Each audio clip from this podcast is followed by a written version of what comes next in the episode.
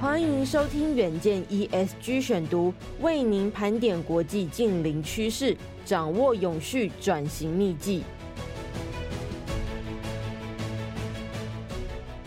各位听众朋友，大家好，欢迎收听本周的 ESG 选读。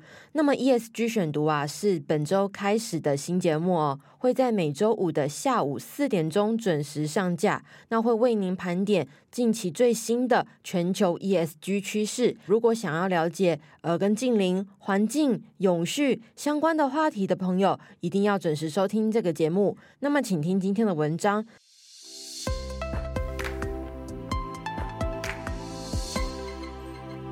今天的文章标题是 “COP 二十八全球盘点是什么呢？为什么要看懂巴黎协定是一件很重要的事情？”那么首先呢，COP 二十八即将在十一月底登场。那么二零二三年呢，就是适逢巴黎协定后首次全球盘点，距离控制气温上升幅度在一点五度 C 内的目标还有多远呢？那么各国的气候行动有没有足够呢？在此啊，我们就先来了解说巴黎协定是什么？为什么它是近零排放的关键指南？那么根据联合国定义啊，巴黎协定呢是第一部针对气候变迁而且具有法律效力的国际条约。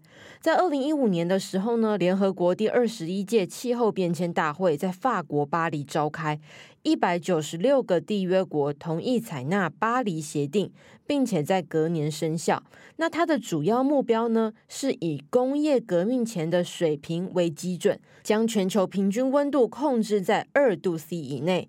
并且致力于达到升温幅度一点五度 C 为上限。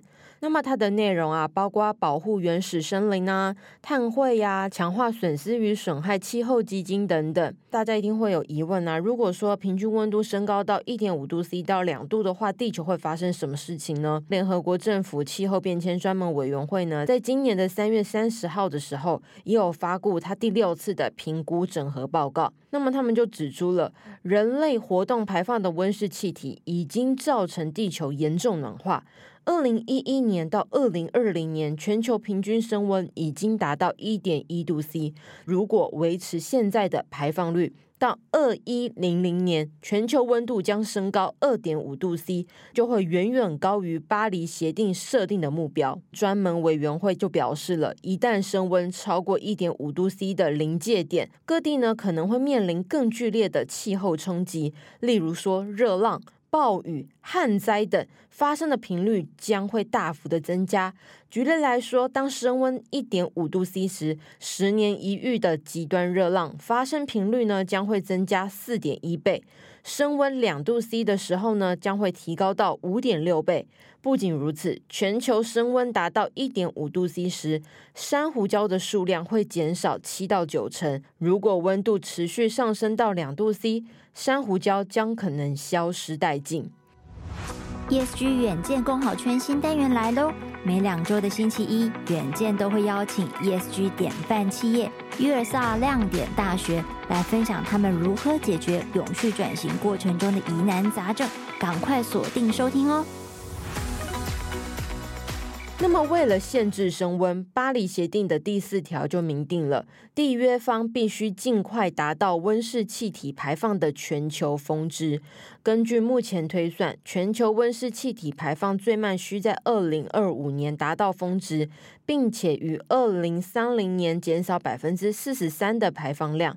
那么近年来，各国领袖强调要坚守一点五度 C 防线，而大规模减排行动需要各国政府、企业积极投入。巴黎协定使得全球首次凝聚了这项共识，COP 二十八的首次盘点也备受瞩目。那么升温一点五度 C 的最后防线还守不守得住呢？联合国气候变化框架公约秘书处发表首份全球盘点综合报告，那他就提出了十七项重点发现。报告中呢，就肯定了巴黎协定凝聚缔约各国推进全球开展气候行动，已经有一百五十个国家提出更新版国家自定贡献。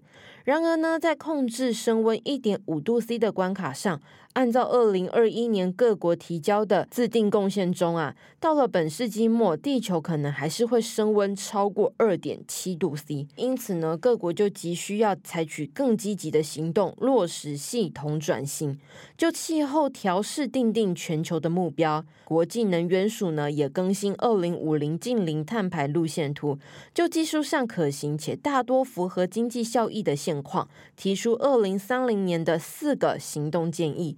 包括全球再生能源发电量增加两倍，倍增具能源效率的基建设施，大幅提升电动车与热汞销售量，以及减少能源业界七十五 percent 的甲烷排放量，就有可能守住一点五度 C 的最后防线。那么以上就是今天的 ESG 选读。如果你喜欢远见 On Air，欢迎赞助或是留言给我们。如果想要了解更多细节，欢迎参考资讯栏的连接。最后，请每周锁定远见 On Air，帮我们刷五星评价，让更多人知道我们在这里陪你轻松聊财经、产业、国际大小事。下次再见，拜拜。